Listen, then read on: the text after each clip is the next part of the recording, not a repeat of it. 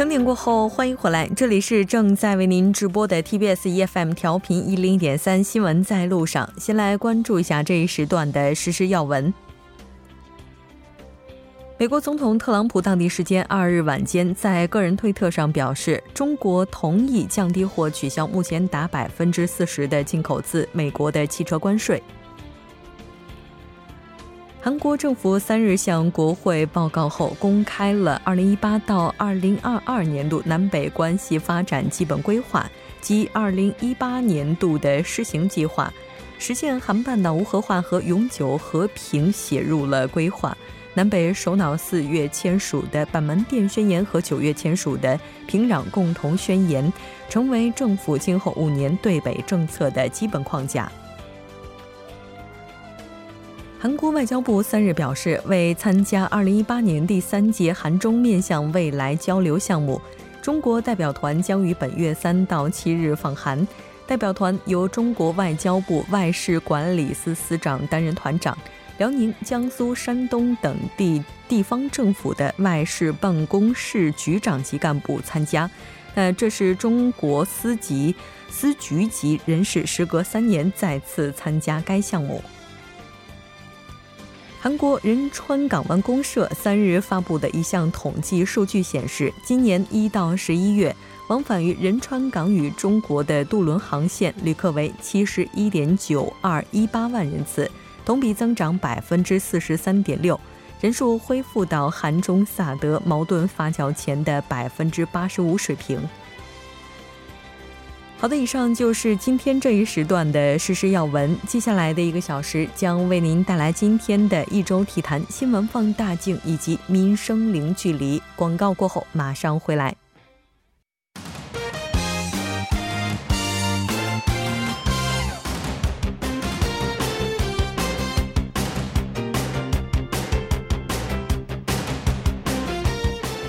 好的，欢迎回来，一周体坛带您了解一周体坛的主要资讯。马上连线老朋友申韩哲，韩哲你好，主持人好，大家好，非常高兴和您一起来了解今天体坛方面的资讯。那我们先来看一下今天的第一条消息，关注一下欧洲联赛。好，今天的这个第一条消息，我们说一下这个孙兴民，孙球王。呃，英超这个托特纳姆热刺队在这个孙兴民在这个阿森纳和这个北伦敦的比赛中呢。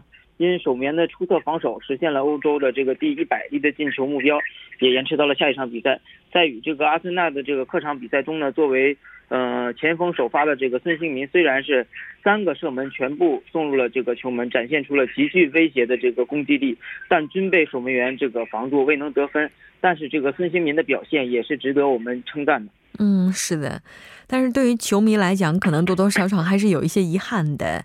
但是我们也看到当地的这个阿森纳的球迷哈，在 S S 上引发了一场网络暴力，这又是怎么回事呢？啊，是这样的，因为这个在这个 SNS 上呢，此前这个托特纳姆热刺队是。在这个伦敦首长这个球场进行的这个阿森纳的比赛中呢，是嗯二比四的这个落败了。所以说，当天孙兴民在七十九分钟的比赛的时候呢，被这个卢卡斯换下场。嗯，虽然欧洲联赛的这个一百个进球记录被延迟到下次，但是这个孙兴民的表现呢还是可圈可点。嗯，但是在这个 S N S 上这个留言中出现了这个阿森纳球迷留言这个孙兴民的这一些呃不妥当的语言。所以说，也有一些这个呃支持他的这个托特纳姆热刺的球迷和一些韩国球迷来这个拥护这个孙孙球王。嗯，是的。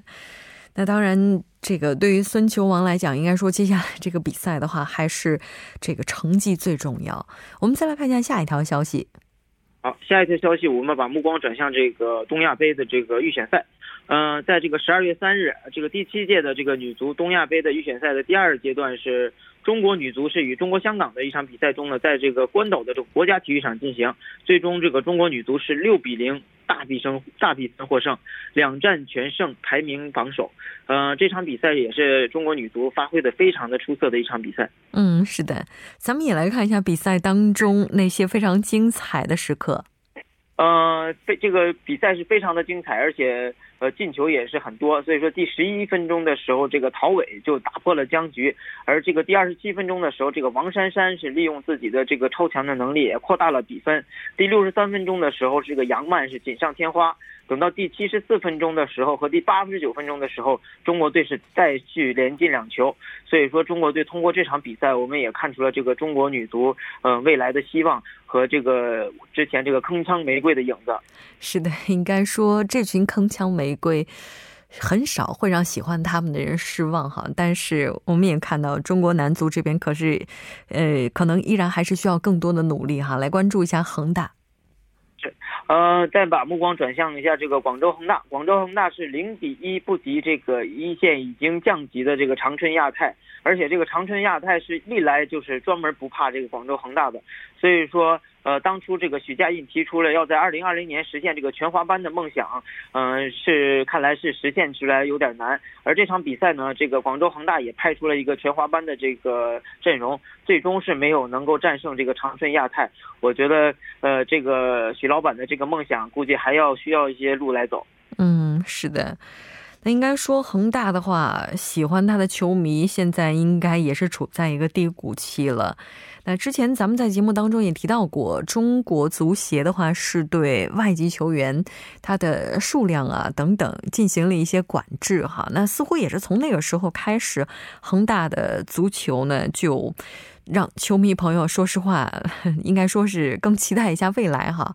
那他这个未来的出路真的是需要靠钱去砸吗？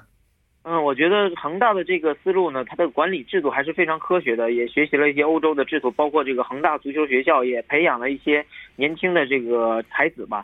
嗯，我觉得在未来的五年之内呢，恒大这些年轻球员会陆续的这个呃蹦出火花，也可以继续在成长，而且在这个恒大。呃，花重金引来了这些欧洲著名的外援之后呢，这些中国的本土球员也可以在他们同场竞技的同时学到很多东西。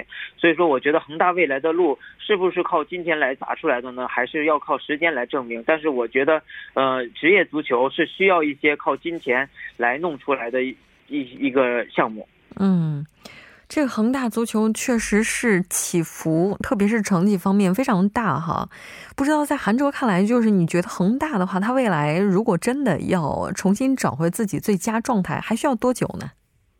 啊，我觉得至于这个最佳状态来讲呢，我觉得恒大对于这个恒大这个呃历历来的这个连续夺冠的这个球队来讲呢，时间也不是会很长。我觉得他这个状态起伏不定是很正常的。今年可能发挥的不太好，但是明年有可能发挥的非常好。因为呃，不管是任何一个项目，任何一支球队，它都有这个起伏期，是这个是很正常的。嗯，那我们再来看一下围棋吧。好的。这个二零一八年第二十三届的这个三星杯世界围棋大师赛呢，是呃在本月三日到五日在韩国的这个京畿道的这个高阳市举行的。嗯，而这个中国的等级分排名分别是首位是这个柯洁和九段，将对战这个韩国的这个黑马安国炫八段。所以说，在本届的这个三星杯半决赛中呢，韩国选手这个安国炫八段是击败了曾在去年半决赛中战胜自己中国选手的这个呃。唐伟星九段成功的闯入了决赛。嗯，是的。其实对于柯洁来讲的话，到今天他依然有惧怕的对手哈，也是非常少见的事情了。那这次的话，柯洁和安国炫他们是怎么样评价对手的呢？嗯，对于柯洁来讲呢，柯洁也是表示了，呃，看过这个安国炫八段的这个不少棋，觉得他很有拿这个世界冠军实力的这个选手，嗯，反而对自己的最近状态而不是很有自信，嗯，或许自己的胜算会更低一些，但无论如何都会全力以赴打好比赛。而这个安国炫则是表示呢，自己在这个半决赛战胜了这个强劲的对手，闯入决赛之后呢，已经是非常开心了。柯洁和在自己下棋的这个风格上呢是比较相似，而这场棋还值得自己去挑战一下，呃，尽力展现一场精彩的比赛给大家。是的，没错，希望两位也是能够棋逢对手哈。我们再来看一下最后一条消息。好的，最后一条消息，我们说一下这个乒乓球，刘国梁正式这个复职引关注。呃，参考消息，这个十二月二日。呃，这个刘国梁也是，呃，要感谢这个国家队三十年的培养，把我从一个十三岁的孩子培养成一个大满贯总教练，再到这个乒协主席。也感谢这么多年跟我一起努力征战国际赛场的这个教练和运动员，是你们的这个辛勤付出取得了荣誉，让我铸就了今天。所以说，这个刘国梁正式这个复职也引起了这些关注。在昨天，这个刘国梁也是发表了自己这个复职的这个感言。是的，那我们来看一下外媒对于他又有哪些评价。嗯，外媒事实上，这个刘国梁无论是在这个国内还是在国外，都是一个这个非常有影响力的这个选手。呃，在国内呢，他也是现在呃也是家喻户晓的一个乒乓球的冠军，也拿过很多冠军。在外媒这方面呢，对刘国梁的评价也是非常高的，包括他呃一些专有的这些特点啊，和这个执教的一些特点，包括在场内场外的一些经验。我觉得刘国梁这次能履职，还是对中国这个乒乓球会有很大的帮助的。是的，我们也可以期待一下未来的成绩。非常感谢韩哲，我们下期再见。好的，谢谢大家。接下来关注一下这一时段的路况、交通以及天气信息。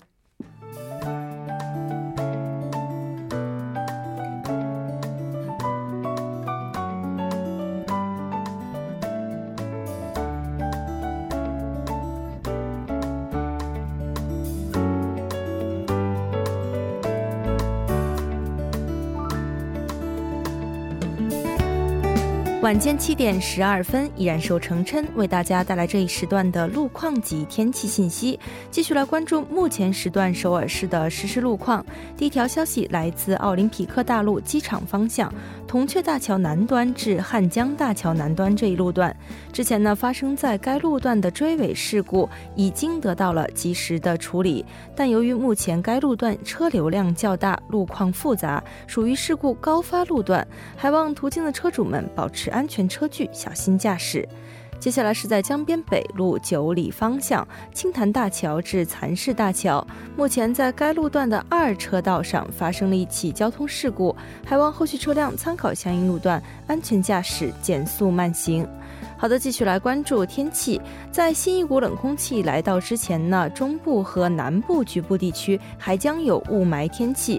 降水方面，除江源岭东的局部地区以外，其他地区的降雨都将会在明天凌晨到明天上午这一时段逐渐结束。从本周三开始，一股冷空气将会抵达韩国。本轮冷空气实力较强，五号开始，中部和北方多地气温还会接连创下今年年冬天的新低。来关注城市天气预报：首尔今天夜间至明天小雨转阴，八到十一度。好的，以上就是这一时段的天气与路况信息，我们稍后再见。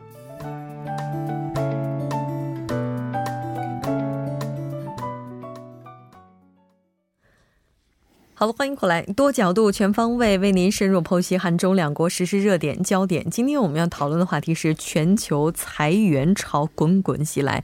节目也期待您的参与，您可以发送短信到井号幺零幺三，通信费用每条为五十韩元。另外，您也可以在 YouTube 上搜索 TBS EFM，在收听 Live Streaming 的同时点击对话窗参与互动。那今天我们请到直播间的两位嘉宾，一位是来自成均馆大学中国大学院的安玉花教授，安教授你好。哎，你好，听众朋友们晚上好。另外一位嘉宾是来自韩国外国语大学的肖树峰教授，肖教授你好。啊，木真你好，大家晚上好。非常高兴和两位一起来讨论咱们今天这个话题哈。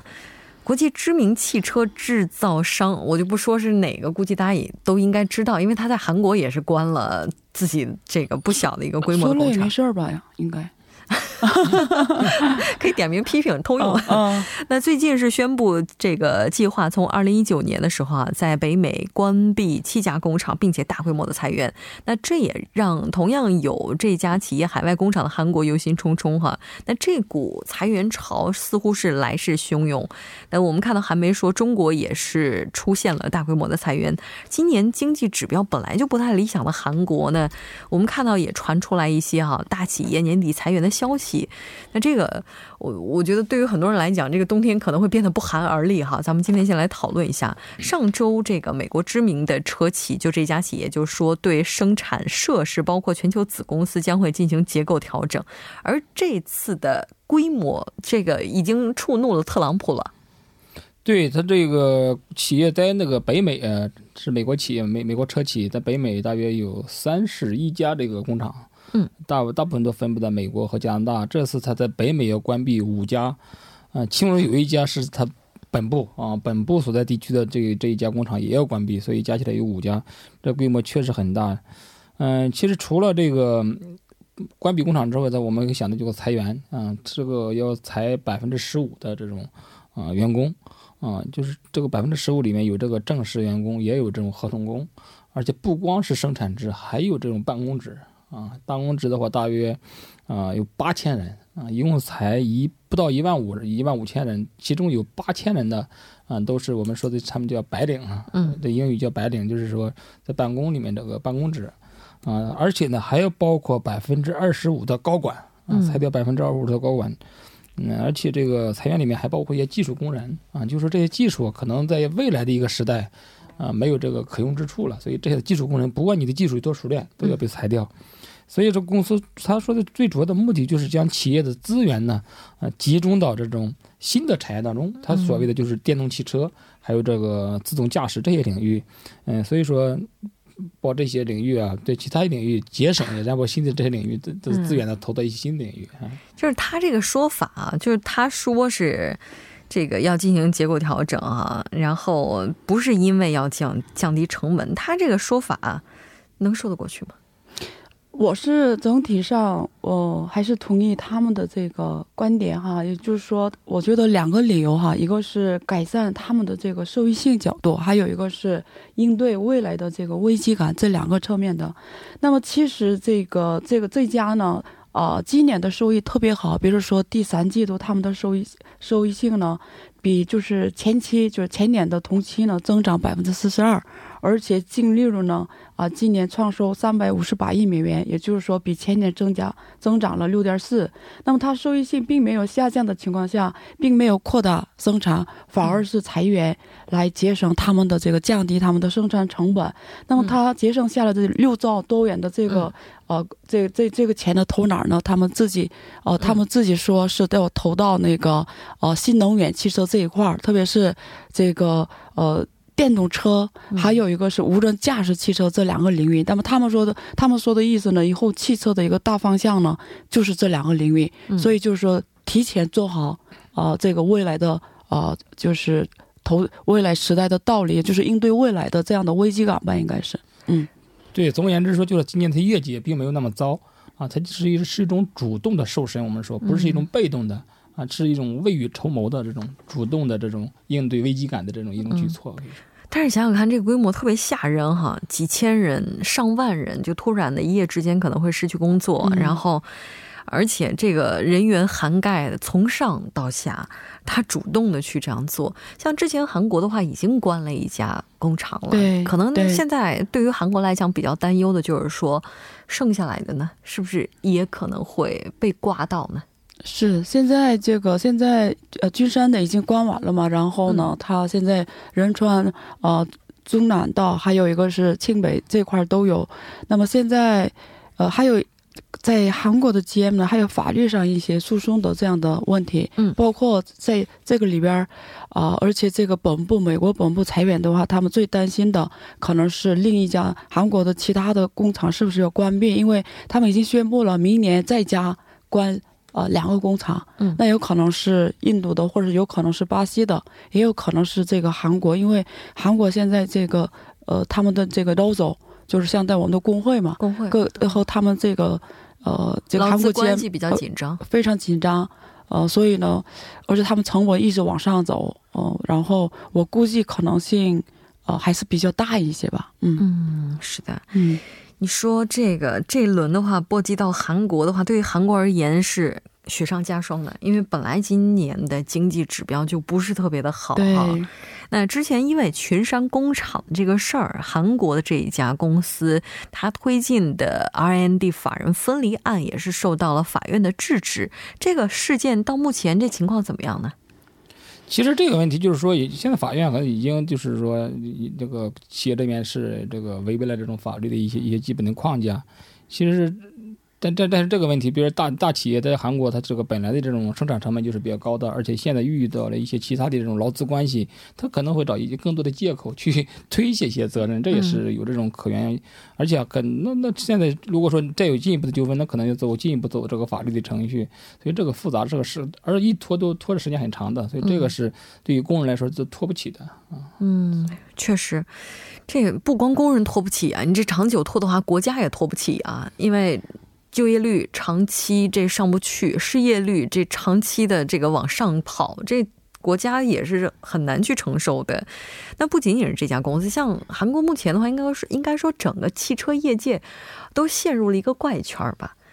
嗯，对，嗯。对我们说，零八年的时候，这个韩国我们是最讲大，就是一现代和起亚现在是一个集团。嗯，其实零八年的时候，我们一直这个拿韩企和日企相比，他们这个竞争力这种啊市场和这个产品这个这个布局都是差不多的。和这个丰田，我们就说丰田那个和 Toyota，他们这个其实零八年的时候，为什么这个韩国汽车能够跃居世界第五啊？所以这个五大这个厂商之一呢，就是说零八年的时候这个。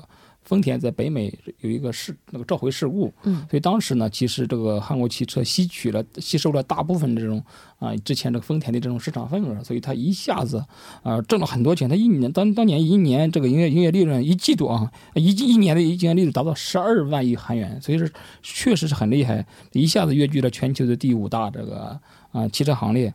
所以说，但是今年的第三季度，它的利润大降了百分之七十六，嗯，这个是非常大的。而纯利润，我们说挣纯挣的钱也下降了百分之六十七点多，所以这是一个非常大，可以说大降，可以说骤减。而且还有一个就是营业利润率，我们说就是卖一百块钱一百块钱的车的话，它只挣两块钱。啊，不到两块钱，一一块二啊，一块二，所以这个是非常惊人的啊。二零一一年的时候，他卖一百块钱的话，能挣十块三毛钱，嗯啊，现在只卖一百块钱，只挣只挣一块多点钱，那几乎不挣钱了。这个所以是，这个是个这是更大的问题啊。这是赔钱卖吆喝的感觉。对，这这一块多钱你们还不如存款存到银行里去。嗯，而且基准利率也上调了。是啊是啊，现在一点七五了吗？就是说起来有点太惨。我们在今天这个他说就前面。一个板块还提到说，现在文总统在年轻人当中的支持率是下跌了。嗯，其中最主要的原因就是和对失业率有关系啊。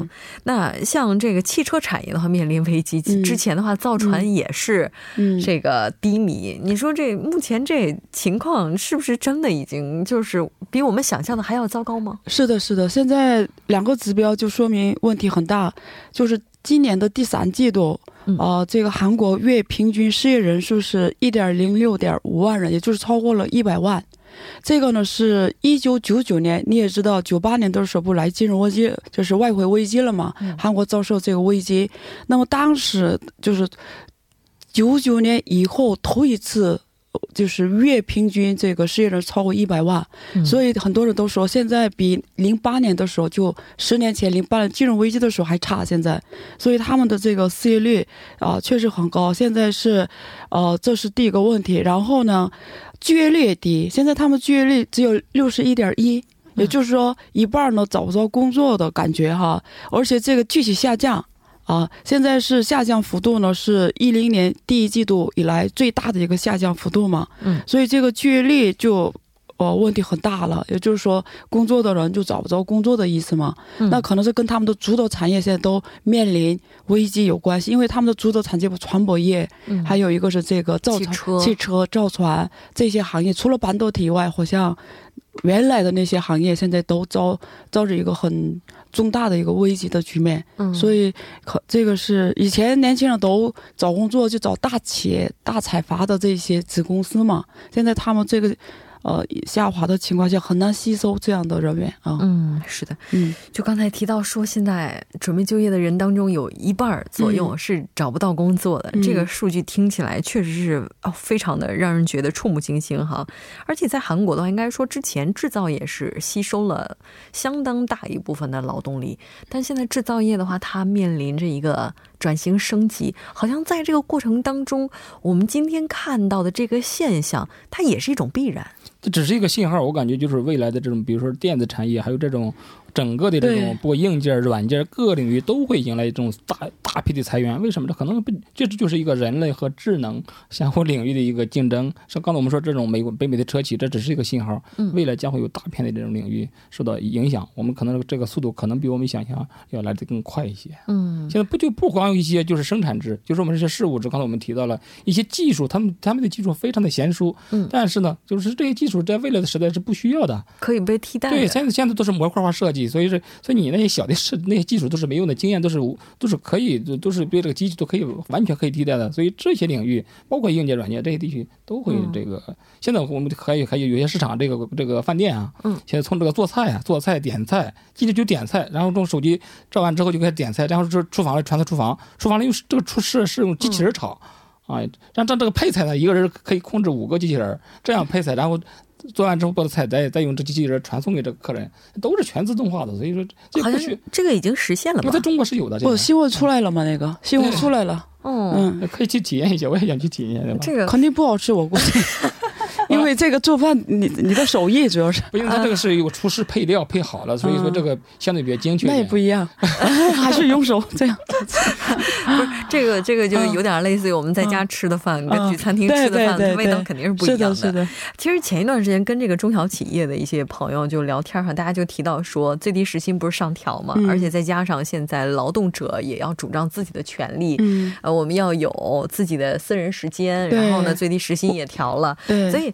不仅仅是大企业，连中小企业都开始引入这种无人化操作模式。对对。那如果要是这样的话，是不是就有可能我们明年将会面临的这股失业裁员潮？会更汹涌。是的，其实这个随时都可以 都可以裁员的，因为它这个是个产业链。比如说你上面这个这个最终的这种这种加工工厂受到的受到这种影响的话，你前面这一这一串的，这一成串的，这一串的这种产业链可能都会受到影响。比如这零部件这厂商现在都大部分都是中小企业，所以这些企业可能是最先上端、中端、下端都联系在一起的。嗯，现在是就是 customer，就是 C 端现现在出问题的话，那那就上端可能是减都得减，都得减。那你说美国这家公司的话，其实它在全球范围内来看的话，也不能说是排名前一二三位，就是这样的一个大公司，但是它已经做出这样一个举措。那接下来的话，是不是意味着其他国家、其他的这些大型企业有可能会跟进呢？啊，当然，当然，其实，呃，早就开始了，就是各个行业其实早就开始裁员了。这个经济学上有一个叫呃朱格拉周期，就是每十年来一个周期。那么这个周期的主要原因呢，在于技术的发展。那么现在整个社会就是整个世界经济呢，面临着一个很大的一个经济的一个转换期。那现在一直是往下走，就来危机，然后呢，中间呃，刚才我们肖教授讲有很多这个技术进去，来一个新的这个呃增长的这样的趋势。我们来稍事休息，半点过后继续讨论今天的话题。